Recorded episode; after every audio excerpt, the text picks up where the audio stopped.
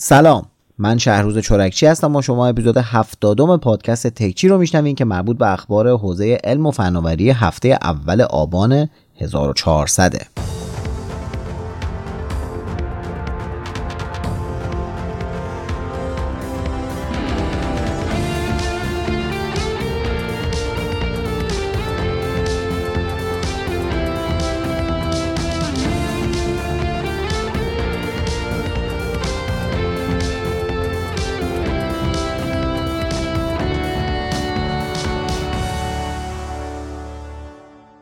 تو هفته گذشته هم اتفاقای زیادی تو حوزه تکنولوژی افتاده که من تعدادیشون رو برای تکچی این هفته انتخاب کردم. پس بدون معطلی بریم سراغ پادکست خودمون یعنی تکچی.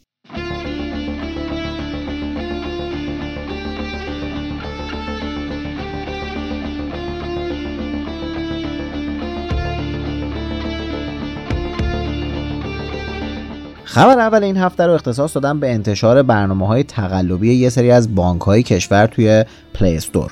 ظاهرا تو این هفته برنامه تقلبی بانکا مثل سپه، صادرات، کشاورزی، رفاه و قرض الحسنه توی Play Store منتشر شده و تعداد زیادی از کاربرا هم اون رو نصب کردن که برای مثال می‌تونم بهتون بگم که همراه بانک رسالت و صادرات بالای ده هزار بار نصب شدن.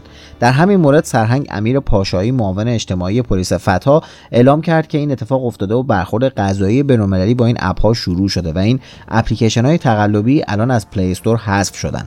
اما اگه هموطنامون از استورهای داخلی برای نصب این برنامه استفاده کنن حذف برنامه تقلبی و برخورد غذایی با اونا خیلی سریعتر و راحتتر میشه. البته ایشون به این نکته هم اشاره کردن که چنین اتفاقایی توی سرتاسر سر دنیا میفته و بهتره که کاربرا برنامه بانک ها رو از سایت هاشون یا استورهای داخلی دریافت کنن.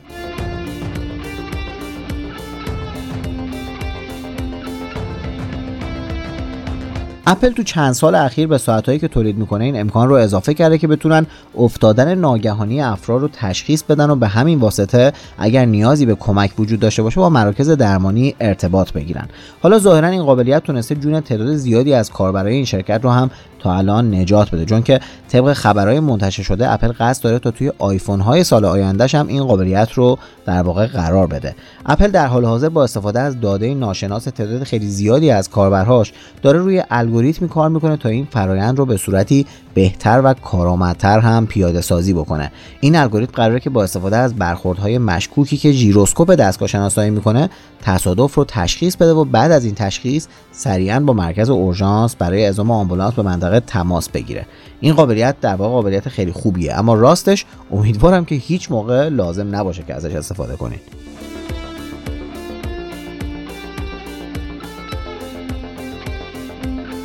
واتساپ از اونجایی که خیلی لاک پشتی پیشرفت می‌کنه کلا خبری که در موردش بهتون میگم ممکنه که کم بعضی وقتا تعجب برانگیز باشه که خب بابا یعنی چی؟ مثلا تازه این آورده. بله. واتساپ بالاخره امکان انتقال تاریخچه چتاتون از گوشی های آیفون به گوشی هایی که مجهز به اندروید 12 هستن رو فراهم کرده. دست مریضات واقعا. قبلا وقتی که می‌خواستین گوشیتون رو عوض کنین و کلا یه گوشی جدید با سیستم عامل متفاوت تهیه کنین اصلا چتاتون به گوشی جدید منتقل نمی‌شد و عملا باید با تاریخچه چتاتون توی واتساپ خدافزی می‌کردین البته خب از چند وقت قبل این امکان که از گوشی های آیفون تاریخچه چتاتون رو به گوشی های سامسونگ بیارین فراهم شده بود. اما الان دیگه این محدودیت کلا برداشته شده و شما به راحتی می‌تونید این کار رو با استفاده از هر گوشی اندرویدی دیگه هم انجام بدین. خسته نباشید دلاور. خدا قوت پهلوان.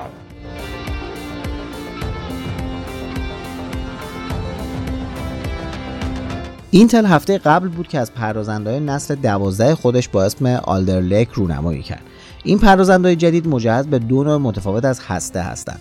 نوع اول که اینتل اون رو مدل P نامیده در واقع نسخه بهبود یافته هسته های قدرتمند نسل پیشینن و با مجهز شدن به ویژگی های جدیدتر و حافظه کش بیشتر تونستن که تا حدود 19 درصد بهبود رو نسبت به پردازنده‌های قبلی به وجود بیارن. نوع بعدی هسته های کم مصرف سری E هستند که در واقع نمونه بازطراحی شده و بهبود یافته هسته های قدیمی اتمن این نوع جدید از هسته ها در عین حال که کوچیکتر شدن و مصرف انرژیشون هم کاهش پیدا کرده عملکردشون در حد هسته های اسکایلک بهبود داشته. طبق گفته اینتل این هسته ها بیشتر برای برنامه‌هایی که در پس زمینه فعالن طراحی شده. اما اصلا ضعیف نیستن و می‌تونن توی عملکرد مالتی ترید پردازنده نقش اساسی رو ایفا کنن.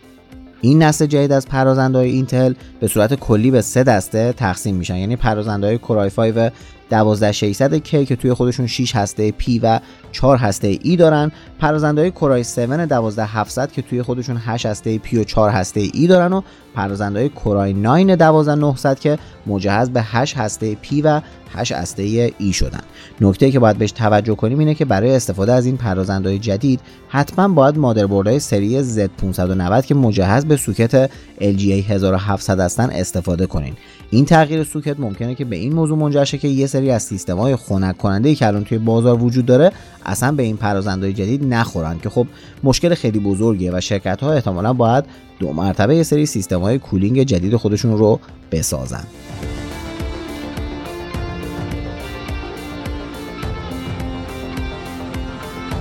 خب بریم سراغ دنیای گیم با دو تا خبر داغ.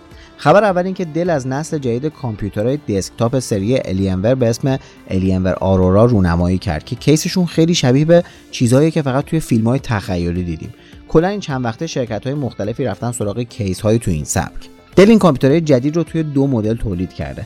مدل اول توی خودش یه پردازنده Ryzen سری 9 کارت گرافیک انویدیا GeForce RTX 3090 یا RX 6900 XT 128 گیگابایت رم و 4 ترابایت حافظه داخلی داره. مدل دوم توی خودش یه پردازنده Core i9 داره و بقیه مشخصاتش هم تقریبا مثل مدل اوله.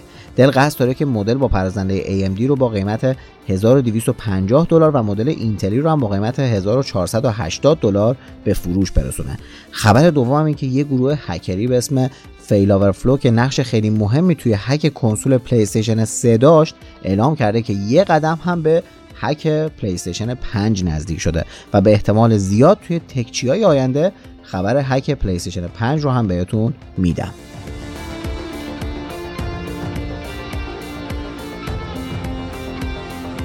اما مایکروسافت یکی از شرکت هایی که همیشه محصولاتی رو برای مقاصد آموزشی معرفی می‌کنه یا اینکه همیشه تخفیفهایی رو برای دانش آموزا و دانشجوها در نظر می‌گیره. حالا مایکروسافت تو این هفته از نسخه جدید ویندوز 11 و Surface Laptop خودش برای این دست از کاربرا رونمایی کرد. اول میریم سراغ نسخه جدید ویندوز 11 این نسخه جدید از ویندوز 11 که با پسوند SE معرفی شده یه سری از قابلیت های نسخه اصلی مثل ویجت ها رو نداره.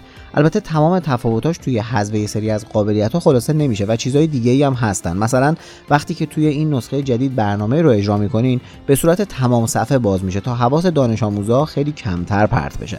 البته تغییرات مربوط به پنجره ها به همینجا ختم نمیشه و شما اگر این سیستم رو روی دستگاهتون داشته باشین فقط می‌تونین که دو تا پنجره رو همزمان کنار همدیگه باز کنین. بعد از معرفی این نسخه از ویندوز 11 نوبت به معرفی لپتاپ جدیدشون رسید. مایکروسافت اسم این لپتاپ رو به تقلید از سیستم عاملش Surface Laptop SE گذاشته و توی اون پردازنده دو هسته‌ای Celeron و پردازنده چهار هسته‌ای Celeron رو یا به همراه با 8 گیگ رم نمایشگر 11 و 6 دهم اینچی با وضوح 1366 در 768 وبکم 1 مگاپیکسلی و باتری با توان 16 ساعت شارژ دهی استفاده کرده. نکته که این بین باید بهش توجه کنیم اینه که قراره که این نسخه جدید از ویندوز 11 رو فقط روی Surface Laptop SE یا همین لپتاپی که تونسته باشن استانداردهای مایکروسافت رو ایجاد کنن ببینیم. به نظر من این لپتاپ با قیمت پایه 249 دلاریش یه انتخاب خوب برای کسایی که می‌خوان برای بچه هاشون یه سیستم برای تحصیل تهیه کنن. راستی گوشی تاشو مایکروسافت یعنی Surface Duo دو رو هم جعبه گشایی کردم و یه نگاهی بهش انداختم. اگه هنوز ویدیوش رو ندیدین همین الان برید توی کانال یوتیوبم و ویدیو رو ببینین. دستگاه بسیار عجیب و باحالیه.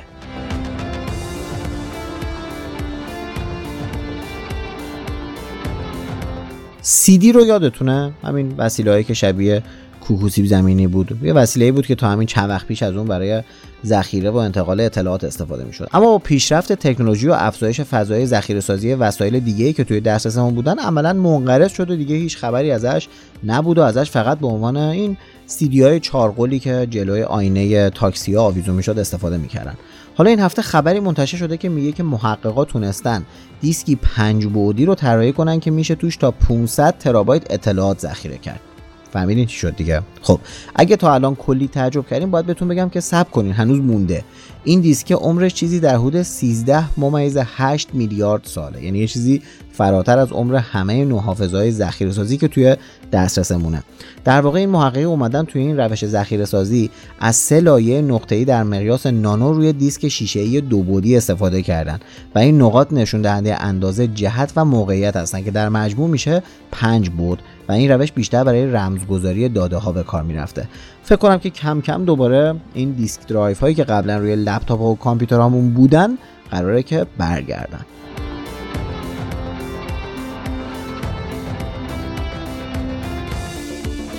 آنر تو زمانی که یه جورایی زیر مجموعه هواوی به حساب می اومد تحت تحریم های شدید آمریکا قرار گرفت و عملا داشت از صحنه خارج می شد. بعد از واگذاری این برند توسط هواوی کم کم شروع به رشد کرد و تونسته که از زیر تحریم های آمریکا هم حدودا خارج بشه حالا بر اساس جدیدترین آمارهای منتشر شده این شرکت تونسته که با این استراتژی درستش تقریبا 15 درصد از بازار چین رو در دست بگیره و بیاد و بشینه تو جایگاه سومی که قبلا مال شیائومی بودش توی بازار چین در حال حاضر شرکت ویوو با 23 درصد اوپو با 20 درصد توی جایگاه اول و دوم قرار دارن و حالا شیائومی با یه پله سقوط رفته جایگاه چهارم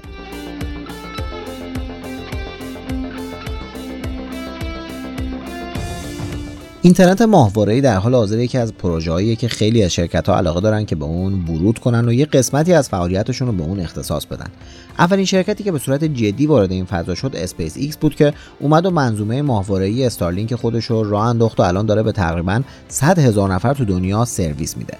حالا رقیب اصلی این شرکت توی بحث هوافضا یعنی بلو اوریجین که مال آقای جف بزوسه اعلام کرده که قصد داره تا توی اواخر سال 2022 دو تا ماهواره prototype رو تحت عنوان پروژه Kuiper به فضا بفرسته تا به عنوان در واقع اینترنت ماهواره جدید مناطق محروم و روستایی سراسر دنیا رو سرویس دهی کنه این دوتا ماهواره که اسمشون KuiperSat یک و دو هست قراره که با استفاده از راکت جدید RS1 شرکت ABL Space Systems به فاصله 590 کیلومتری زمین فرستاده بشن و توی خودشون تقریبا هر چیزی که برای اتصال ماهواره لازمه رو جا دادن.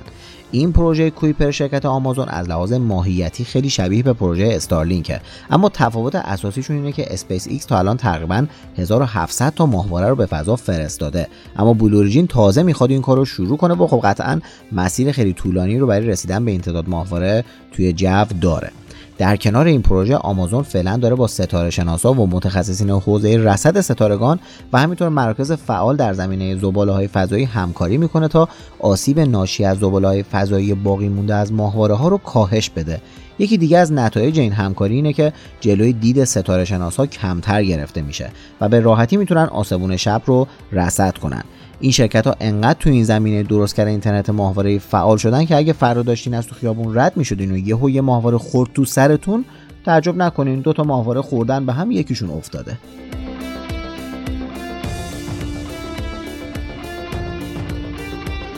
تا دارم خبرهای مربوط به فناوری فضایی رو میگم به اینم اشاره کنم که یادتونه که اسپیس ایکس تونسته بود مزایده ناسا مربوط به فرستادن فضانوردا به ماه یا همون پروژه آرتمیس رو ببره و بعد از اونم Blue Origin اومده بود و اعتراض کرده بود که نه این کار درست نیست و یه شرکت به تنهایی از پسش بر نمیاد و باید دو تا شرکت روش کار کنن.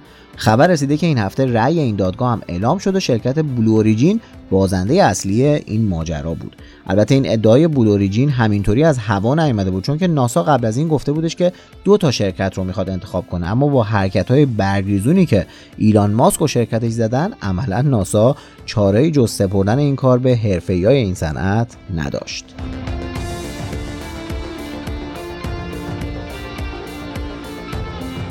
گوگل همین یکی دو هفته پیش از گوشی جدید سری پیکسل خودش با اسم پیکسل 6 و البته پیکسل 6 پرو رونمایی کرد که اتفاقا ویدیوهاشون رو هم من ساختم.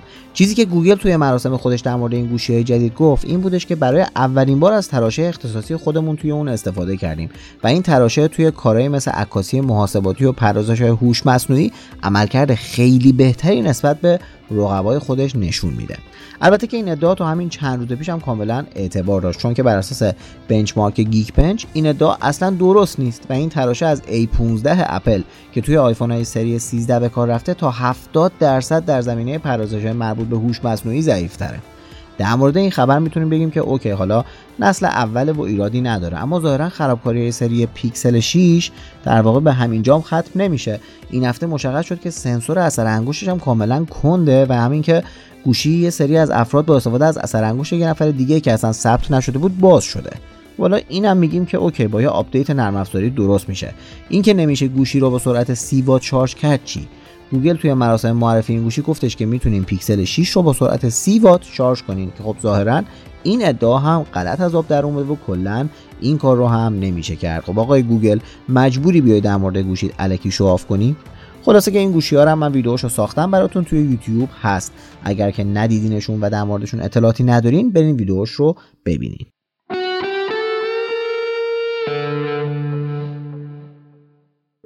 خوشبختانه روند واکسیناسیون توی کشور با سرعت خیلی خوبی در جریانه و خدا رو شکر مردم هم هر روز بیشتر از روز قبل دارن واکسن می‌زنن.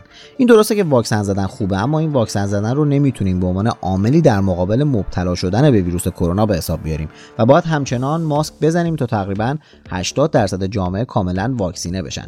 اون وقتی که دیگه در صورت ابتلا احتمال مرگ اینقدر کم میشه که می‌تونیم اون رو برابر با صفر بدونیم. همین مورد شدش عاملی برای تلاش شرکت های مثل مرک و فایزر تا روند توسعه دارویی رو شروع کنن تا بتونن درمان کرونا رو با سرعت بیشتری انجام بدن. چند ماه پیش بود که شرکت مرک اعلام کرد داروی این شرکت آماده شده و خوشبختانه نتیجه خیلی خوبی هم گرفته. تو این هفته هم فایزر اعلام کرد که داروی این شرکت با نام Paxlovid تونسته جلوی مرگ افرادی که مبتلا به بیماری کرونا شدن رو بگیره. طبق آمار این شرکت نسبت کسایی که دارو رو دریافت کردن. به کسایی که دارو نما دریافت کردن توی قسمت سلامتی و رفع خطر مرگ بعد از مبتلا شدن به کرونا 89 درصد بوده. که یه رکورد عالی برای این داروه. در واقع این آمار از دل داده هایی استخراج شده که میگه از 389 نفر کسایی که بعد از سه روز نشون دادن علائم کرونا دارو رو دریافت کرده فقط سه نفرشون بستری شدن و از 285 نفری که دارو نما رو دریافت کردن 27 نفر. و در کل افرادی که دارو رو دریافت کردن یه نفر فوت شده و از بین دارو نماها 10 نفر که این کارایی دارو رو میشه از روی این اعداد و ارقام به خوبی تشخیص داد. امیدوارم که این دارو بعد از عرضه جهانی سریعتر به دست ما ایرانی ها هم برسه تا جلوی مرگ و میر هرچه بیشتر هموطنامون گرفته بشه. امروز هم البته خبری اومد که فایزر موافقت کرده که اجازه ساخت این دارو رو به ایران هم بده که بتونیم داخل کشور تولیدش کنیم و زودتر به بازار ارزشه.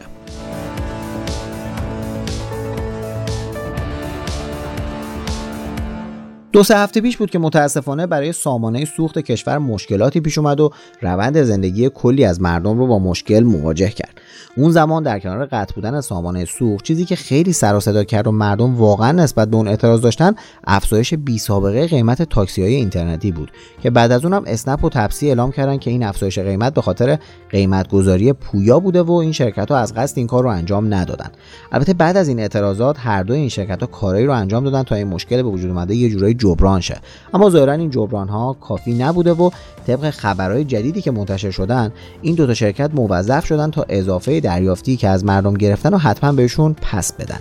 این خبر رو معاون اول رئیس جمهور توی جلسه ستاد تنظیم بازار گفت و تاکید کرد که به صورت جدی پیگیر این موضوع هستند حالا بعد از دو هفته دستیار معاون اول رئیس جمهور اعلام کرد که این مبالغ اضافه که تقریبا 5 میلیارد تومن بوده رو این دوتا شرکت به مسافرها برگردوندن. کاش همه پولایی که از جیب مردم رفته با همین سرعت پیگیری می‌شد و برمیگشت که خب در واقع به نظر می‌رسه که این قانون ها فقط برای استارتاپ ها انقدر سریع اجرا میشه.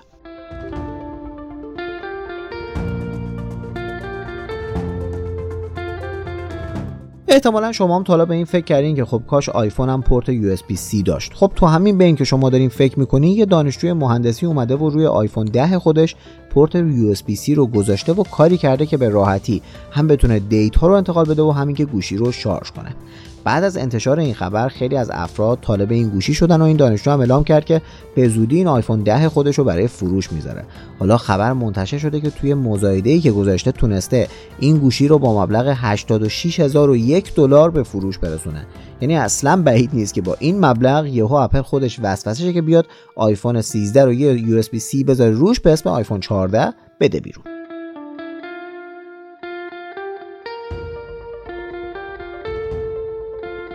اگه شما هم از وان درایو استفاده می‌کنین و هنوز سیستم عامل دستگاهتون ویندوز 7 یا 8 یا 8 و 1 خبر بدی براتون دارم.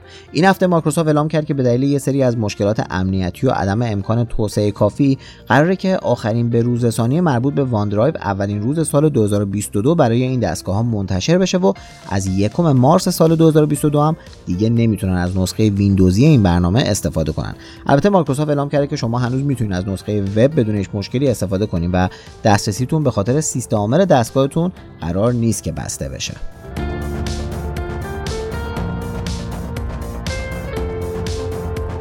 شارژ سریع قابلیتیه که شرکت ها روی اون تحقیق و توسعه خیلی زیادی رو دارن انجام میدن و همیشه سعی می‌کنن که آخرین نسل از این تکنولوژی رو روی گوشی ها قرار بدن. حالا این هفته خبری منتشر شد که وان پلاس قصد داره تا برای اولین بار از فناوری شارژ سریع 125 واتی شرکت اوپو استفاده کنه. اگه یادتون باشه شیائومی هم یه فناوری شارژ سریع داشت که با استفاده از اون می‌تونستیم یه باتری 5000 میلی آمپر ساعتی رو تقریبا تو 20 دقیقه شارژ کنیم. حالا با این فناوری شارژ سریع 125 واتی مدت زمان شارژ از اینم کمتر میشه. بابا اینقدر سرعت شارژر رو همش زیاد نکنی یه راهی پیدا کنی که ظرفیت باتریا بیشتر شه خب.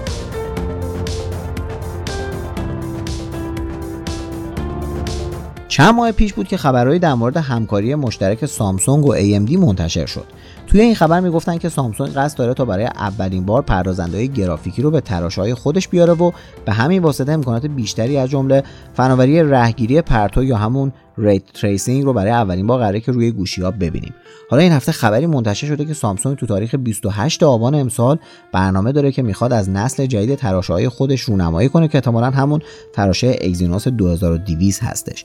این تراشه اگزینوس 2200 رو برای اولین بار قراره که توی گوشی های پرچمدار سری گلکسی S22 ببینیم. پس باید فعلا منتظر معرفیشون باشیم که ببینیم سامسونگ چه کرده.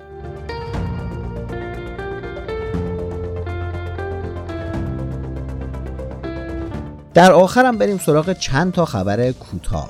اگه از طرفدارای هواوی هستین باید بهتون بگم که آمریکا به تعدادی از تامین کننده های این شرکت مجوز داده و می‌تونن برای این شرکت بدون نگرانی از تحریم های آمریکا قطعه تولید کنند البته هواوی کماکان توی لیست تحریم آمریکا قرار داره اما همین که آمریکا یه چراغ سبز به هواوی نشون داده خودش می‌تونه خبر خوبی باشه.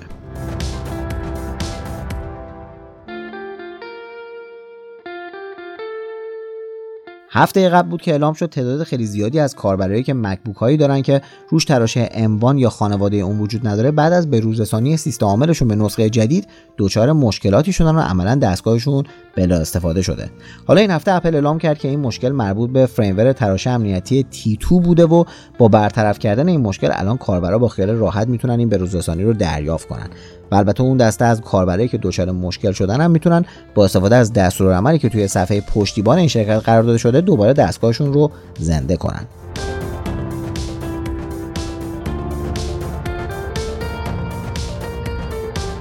خبر گوشی های جدید هواوی به همون استفاده از تراش های جدید اسنپ دراگون توی گوشیاش خلاصه نمیشه و این هفته شایعاتی منتشر شد که می‌گفتن هواوی می‌خواد توی فوریه سال 2022 که تقریبا میشه بهمن و اسفند امسال گوشی تاشو جدیدی رو معرفی کنه. طراحی این گوشی تاشو جدید به احتمال زیاد از دو نسل قبلی خودش فاصله می‌گیره و قراره که یه چیزی شبیه به گوشی های سری گلکسی فولد سامسونگ رو ببینیم. البته مورد دیگه هم که باید بهش اشاره کنم اینه که هواوی قصد داره که برای اولین بار حسگر اثر انگشت رو زیر نمایشگر قرار بده که به نظر من می‌تونه قابلیت جذابی باشه که باید ببینیم عملکردش چطوره. یکی از تراشهایی که اپل توی مراسم مربوط به مکبوک های خودش معرفی کرد تراشه اموان مکس بود. درسته که این تراشه 32 هسته پردازشی برای کار گرافیکی داره و ممکنه که فکر کنین نسبت به پردازنده گرافیکی شرکت های مثل AMD و انویدیا ضعیف تره اما اصلا در واقع اینطور نیست و توی تستای گرفته شده عملکردی فراتر از پردازنده گرافیکی RTX 3070 داشته و یک کم از RTX 3080 ضعیفتر بوده. این خبر می‌تونه خیلی خبر خوبی برای کاربرای مک باشه چون به احتمال زیاد بازیسازهای بزرگ با توجه به این عملکرد خفن ترغیب میشن که برای کامپیوترهای اپل هم بازیهاشون رو ارائه بدن.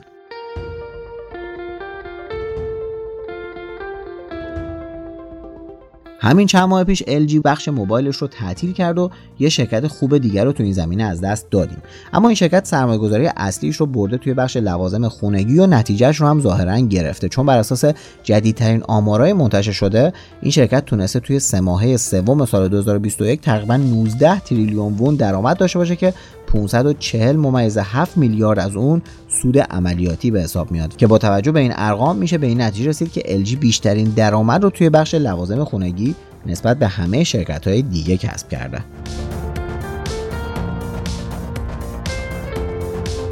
این هفته هم اعلام شد که سامسونگ تونسته بعد از اپل توی بازار بیشترین میزان تبلت رو توی سه ماهه سوم امسال به فروش برسونه. اپل توی این بازه زمانی تونسته سهم بازار 40 درصدی داشته باشه و بعد از اون سامسونگ با 19 درصد از بازار قرار داره. تو رتبه بعدی هم لنوو، آمازون و هواوی قرار دارن.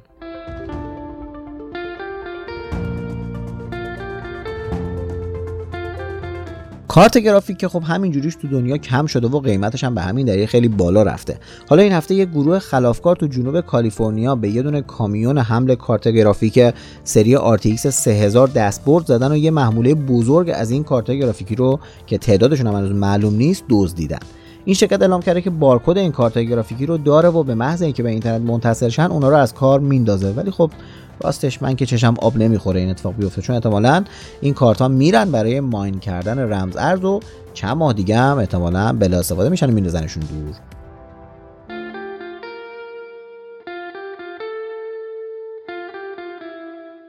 ریلمی یکی از شرکت های تولید کننده گوشی های میان رده است که توی سالهای اخیر تونسته با گوشی های میان رده که تولید می‌کنه تعداد کاربرای خیلی زیادی رو به سمت خودش بکشونه. حالا این شرکت اعلام کرده که قصد داره به بازار تولید گوشی های پرچمدار هم ورود کنه. با توجه به روندی که از ریلمی تو این سالا دیدیم به احتمال زیاد تو این بازار هم موفق میشه.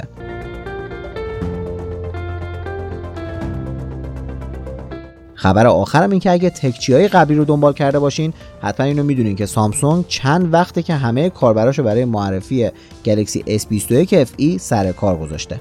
اما حالا خبری اومده که به نظر می‌رسه توی CES 2021 دیگه واقعا قراره که از این گوشی رونمایی کنن و ما بالاخره چشممون به جمال این گوشی روشن شه.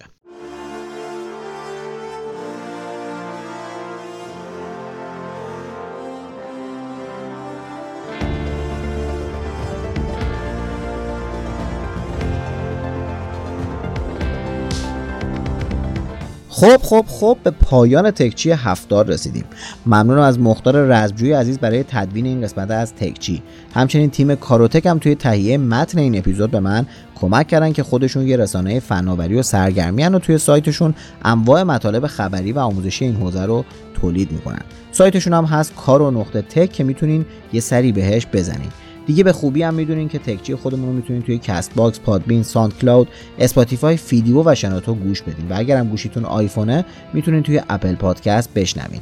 پس برای معرفیش به بقیه دستتون حسابی بازه چون توی کلی اپ مختلف هست. یادتون نره که تکچی رو به دوستاتون معرفی کنین و بهشون این فرصت رو پیشنهاد بدین که با گوش دادن به این پادکست همیشه به روز بمونن. ممنون که توی هفتادمین قسمت تکچی همراه من بودین تا قسمت بعدی و هفته بعدی همتون رو به خدای بزرگ میسپارم. خدا نگهدارتون.